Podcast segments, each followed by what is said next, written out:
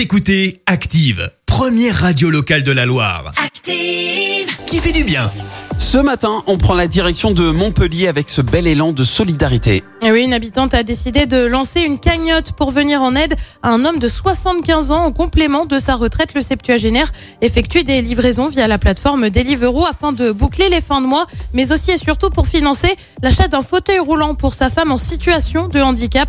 Euh, C'est suite à un article du journal Midi Libre que Lisa, 28 ans, euh, décide de se mobiliser. J'ai directement projeté sur mon grand-père parce que je suis très proche de mes grands-parents. Euh, De le voir travailler tard le soir à son âge, j'ai été marquée. Ce n'est pas audible, c'est impossible de le regarder, euh, de ne pas réagir et agir, a-t-elle expliqué. Et Pierre continue de livrer des repas malgré le contexte sanitaire, même s'il fait partie euh, des personnes vulnérables. La cagnotte a été lancée il y a un peu plus de 10 jours. Près de 13 000 euros ont été récoltés.